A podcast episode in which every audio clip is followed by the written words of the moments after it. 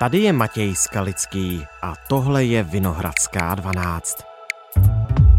Poté, co iránští hráči podpořili domácí protesty proti vládě, pohrozili revoluční gardy jejich rodinám. Nespívali hymnu právě, protože se chtěli přidat k těm protestům. Na druhé straně Perského zálivu po uliční protesty a boje pokračují. Ani drakonické tresty, ani brutální persekuce ale nedokázaly potlačit jednu z největších protestů za 43 let islamistické éry. Odmítli zpívat hymnu a prohráli se spojenými státy. Co čeká po návratu domů iránské fotbalisty? Jaké jsou vztahy Teheránu a Washingtonu mimo hřiště? A jak dopadnou v Iránu už dva a půl měsíce trvající protirežimní demonstrace? Ptám se Břetislava Turečka z Metropolitní univerzity v Praze. Dnes je čtvrtek, 1. prosince.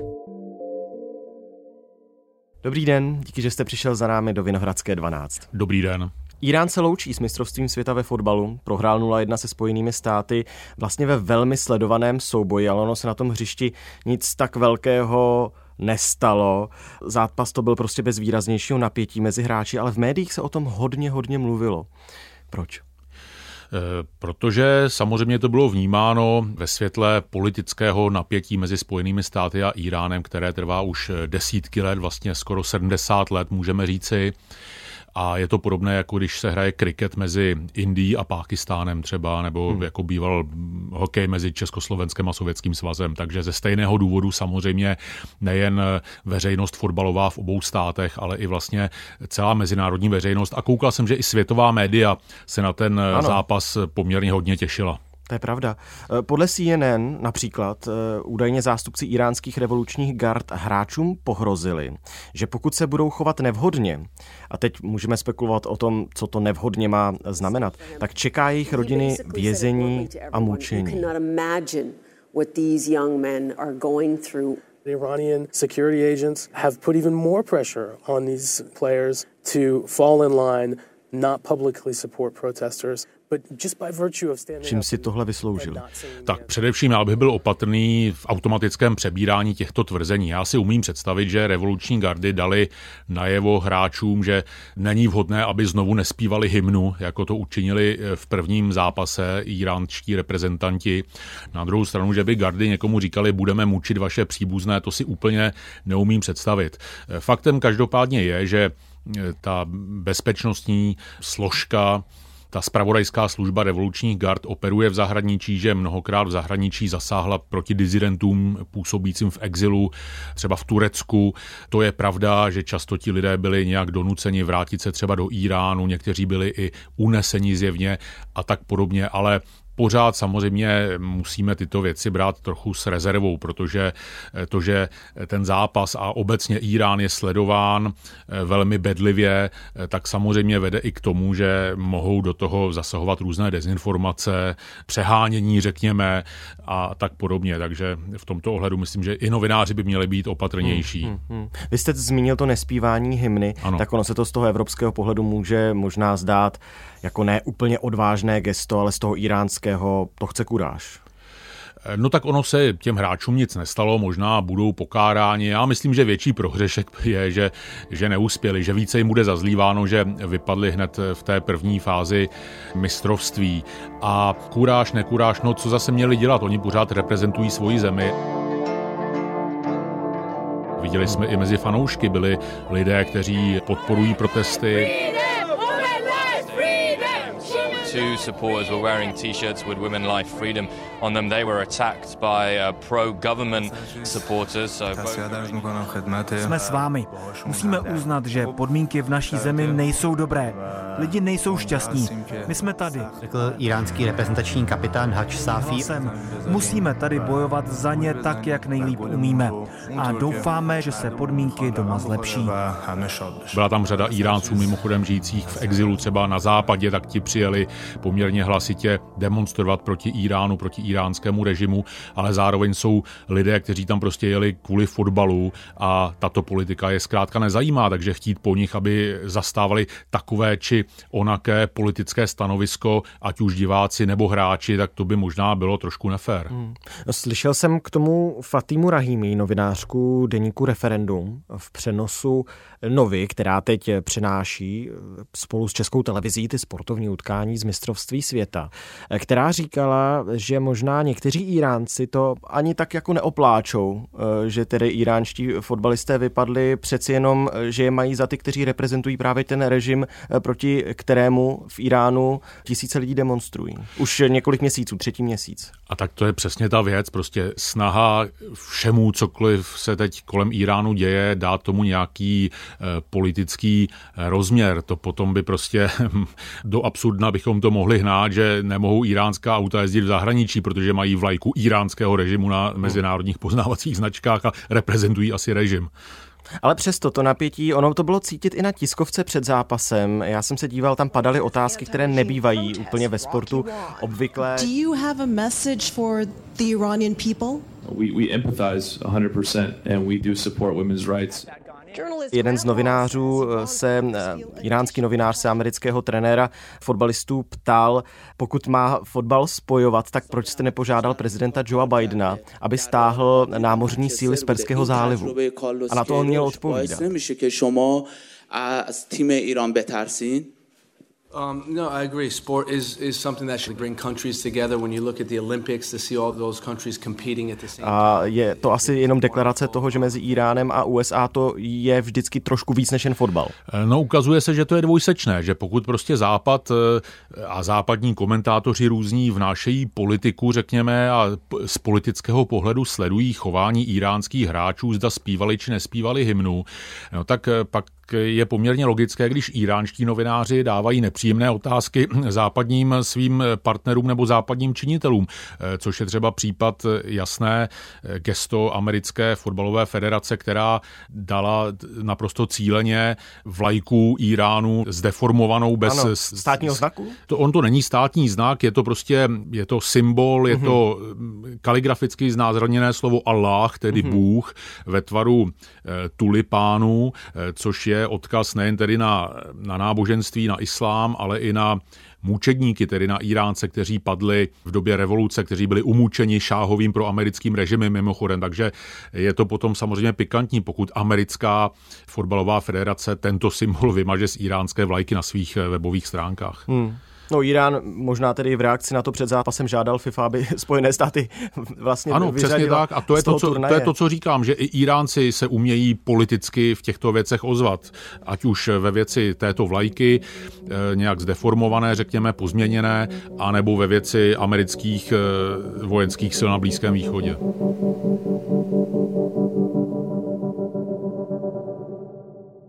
Iránce se Spojenými státy ve fotbale. Střetl naposled na mistrovství světa před 24 lety, tehdy to bylo možná ještě víc vyhrocené politicky eh, utkání. Mnohými je ten zápas označován jako ten politicky nejožehavější v historii. Vy jste zmínil, že eh, oni desítky let, tyto dvě země jsou ve sporu. Diplomatické vztahy neudrží kolik? Už 40 let od revoluce? Diplomatické vztahy byly přerušeny mm, po té, co Irán čtí studenti radikální a asi i nějací spravodajští důstojníci později obsadili americkou ambasádu v listopadu roku 1979. Vyjádřilo podporu studentům, kteří okupují americké velvyslanectví v Teheránu a drží jako rukojmí asi 100 pracovníků mise.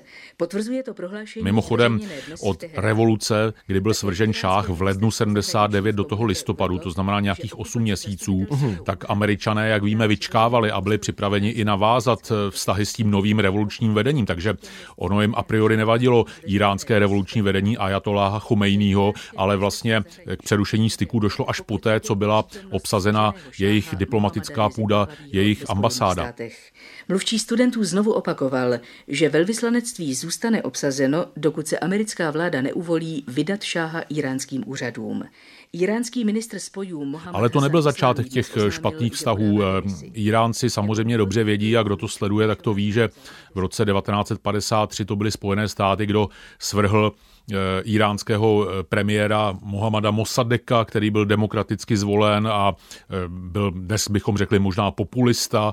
On to byl člověk, který vyvlastnil Brity z iránského ropného sektoru, ale bylo to v době studené války, takže pro Brity i pro Američany byl překážkou v jejich geopolitických hrách vůči Sovětskému svazu, takže ho prostě svrhli a nastolili v Iránu novou polovojenskou autoritářskou vládu, která trvala až do té revoluce. Takže i to je součást těch dvoustranných vztahů napjatých. A jak to mají teď? Spojené státy a Irán. Já jsem asi poslední zprávu, kterou jsem zaznamenal, tak byla někdy z letošního září, srpna, kdy iránští, a teď nevím, jestli to byli vojáci nebo příslušníci nějakých námořních sil, se zmocnili jedné bezposádkové lodi americké právě nedaleko Iránu. Tam jde daleko o víc. Tam jde o to, že zkrátka Spojené státy, pořád americká administrativa Joe Bidena se snaží obnovit dohodu o iránském jaderném programu, hmm. kterou za Obamy Irán uzavřel se Spojenými státy a s celým mezinárodním společenstvím, se všemi členy Rady bezpečnosti. Potom za Donalda Trumpa ji vlastně američané od ní odstoupili, následně od ní odstoupil i Irán.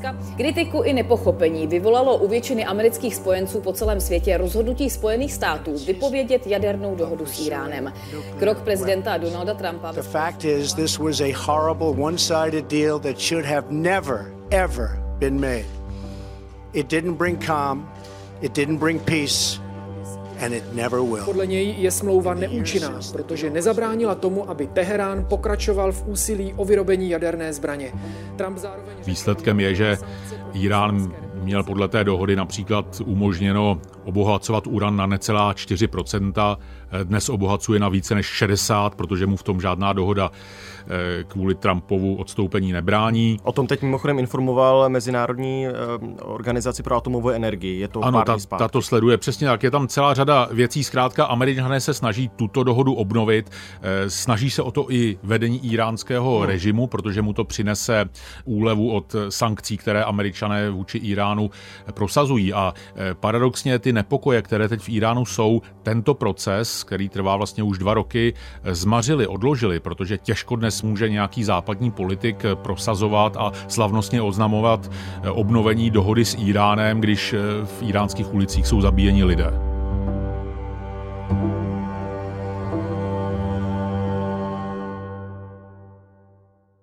Stran těch protestů. Co říkáte na to, že byla teď eh, v Iránu zatčena neteř duchovního vůdce Ajatoláha Aliho Chameního?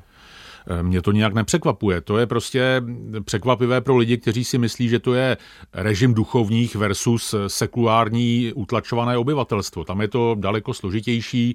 Eh, je celá řada vysokých duchovních nebo příbuzných vysokých duchovních, kteří byli v rámci frakčních bojů uvnitř režimu nějak eh, upozaděni, vytlačeni z veřejného prostoru a tak podobně. Je celá řada duchovních, kteří stojí na straně těch protestů v současné době, respektive neangažují se na straně režimu.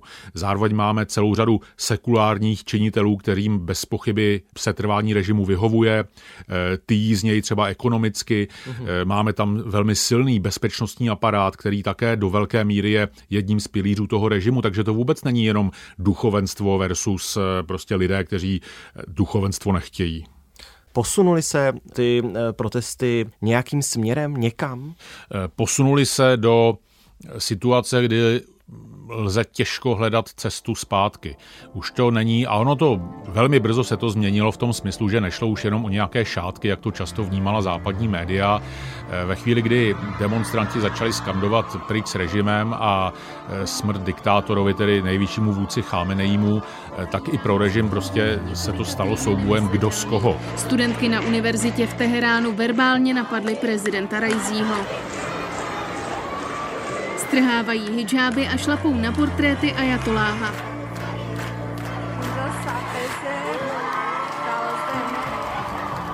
V protestech, které odstartovala smrt Maxi Amíniové v policejní vazbě, lidé pokračují i přes brutální policejní zásahy.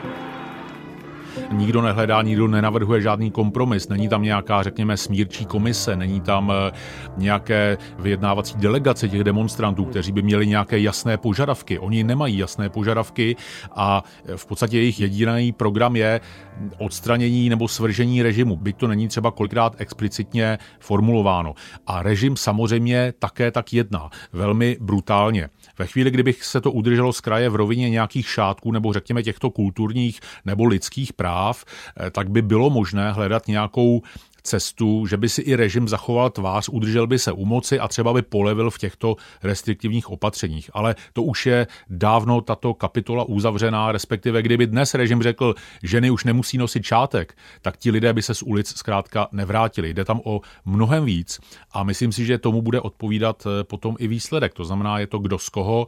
Režim je evidentně připravený dělat cokoliv, stupňuje to, ale cokoliv, aby se eh, udržel nějakým způsobem u moci. Vyčetl jsem mezi řádky dobře, že tedy demonstrantům chybí jasný lídr? No to je jednoznačné. Slyšeli jsme nějaké jméno, známe někoho, je tam nějaký Lech Valensa iránský nebo něco takového. E, nic takového tam hmm. není, což e, samozřejmě zase, ono to zvenku vypadá poměrně jednoduše a jednoznačně svrhneme režim, ale problém je, co místo něj. To vůbec od nikoho vlastně neslyšíme.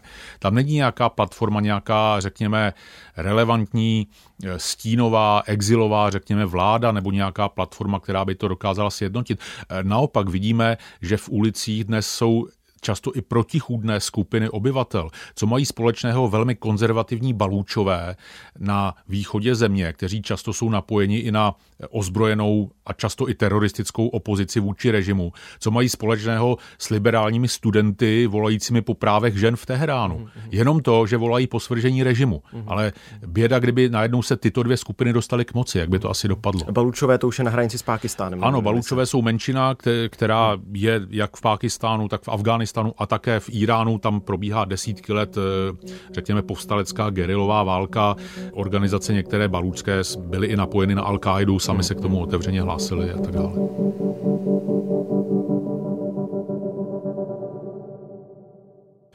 No ozývají se teďka na podporu protestujících třeba i celebrity, známé osobnosti, herečka Hengame Ghazianiová, jeden z nejslavnějších fotbalistů, Voria Gafuri a tak dále. Jsou to prostě lidé, kteří jsou možná i víc vidět a dávají větší podporu těm protestujícím než třeba před pár týdny. Může to změnit celou tu situaci nějak v očích toho režimu? Mění to určitě, je to, je to určitá, řekněme, podpora těm demonstrujícím lidem. O tom vůbec nepochybuji. Prostě když se tyto celebrity, které samozřejmě žijí, léta působily pod v Islámské republice Irán, ať už jako fotbalisti, boxeři, zpěváci a tak dále, neemigrovali, takže určitě museli s režimem nějakým způsobem vycházet, prostě třeba tím, že se nemíchali do politiky, tak najednou, když se do ní začnou tímto způsobem míchat, tak samozřejmě je to určitá psychologická vzpruha. Zároveň se pro ty protestující, ale zároveň se obávám, že na režim toto neudělá velký dojem. Jak říkám, tam jde o to, kdo z koho. A jestli se nějaký zpěvák přidá k protestujícím, tak co? Má režim říci, ano, tak eh, máte pravdu, my odcházíme, vzdáváme všechno, odcházíme od moci, dáme to tady vám, demonstrantům a saudské a izraelské spravodajské službě, nebo co se od nich jako čeká, jo? O to jde. No jsme v patové situaci, jestli to chápu správně, a teď se do té patové situace vrátí iránští fotbalisté z Kataru.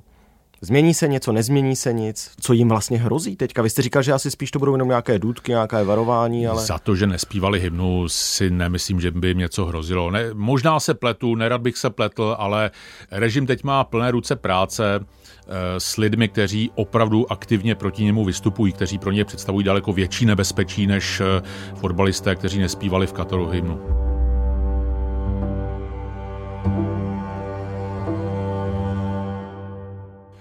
Vyšumí ty protesty? Nebo se něco změní? Já se obávám, že existuje i velmi černý scénář. To znamená, Aha. že moc v zemi převezmou třeba revoluční gardy, prostě bezpečnostní aparát, že dojde k nějakému vnitřnímu převratu uh-huh. a že i třeba duchovenstvo, které je na západě stělesněním toho tmářského iránského režimu, bude odstaveno od moci, protože je neschopné, je samo nějakým způsobem ne že rozhádané, ale je mnohohlasné a dostanou se k moci prostě lidé, jestřábové, kteří to budou chtít jednou provždy tam ukončit, udržet velmi brutální silou moc v rukou. A to si bohužel málo kdo uvědomuje. A já bych třeba připomněl, vezměme si třeba řada blízkovýchodních zemí. Zmínil jsem Saudskou Arábii, Saudská Arábie třeba ta samozřejmě má celou řadu výhrad vůči iránskému režimu, je to velký rival geopolitický na Blízkém východě, ale myslím si, že Saudové teď s velkými obavami sledují, co se v Iránu děje, protože totež se může brzy stát Saudské Arábii, najednou ženy, které rozhýbají pouliční protesty trvající už třetí měsíc v Iránu, to je stejná agenda, která může přijít v Saudské Arábii. A pak mimochodem bude zajímavé, jak na to budou reagovat západní politici, kteří se snaží se saudským režimem udržovat dobré vztahy včetně třeba Spojených států, jestli budou mít tak razantní prohlášení, která teď mají v případě Iránu. Takže Saudové třeba si myslím, že si určitě už dneska nepřejí, aby ty protesty v iránských ulicích uspěly.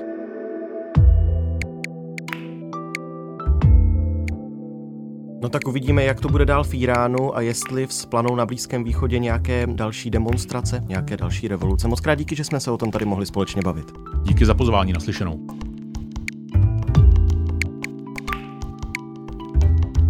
Tohle už je všechno z Vinohradské 12, z pravodajského podcastu Českého rozhlasu. Mluvil jsem s Břetislavem Turečkem, bývalým rozhlasovým zpravodajem a dnes vedoucím Centra pro studium Blízkého východu Metropolitní univerzity Praha. Naše další epizody si můžete pustit třeba na webu iRozhlas.cz. Máme tam celý archiv a jsme i v aplikaci Můj rozhlas a ve všech dalších podcastových aplikacích. Naslyšenou zítra.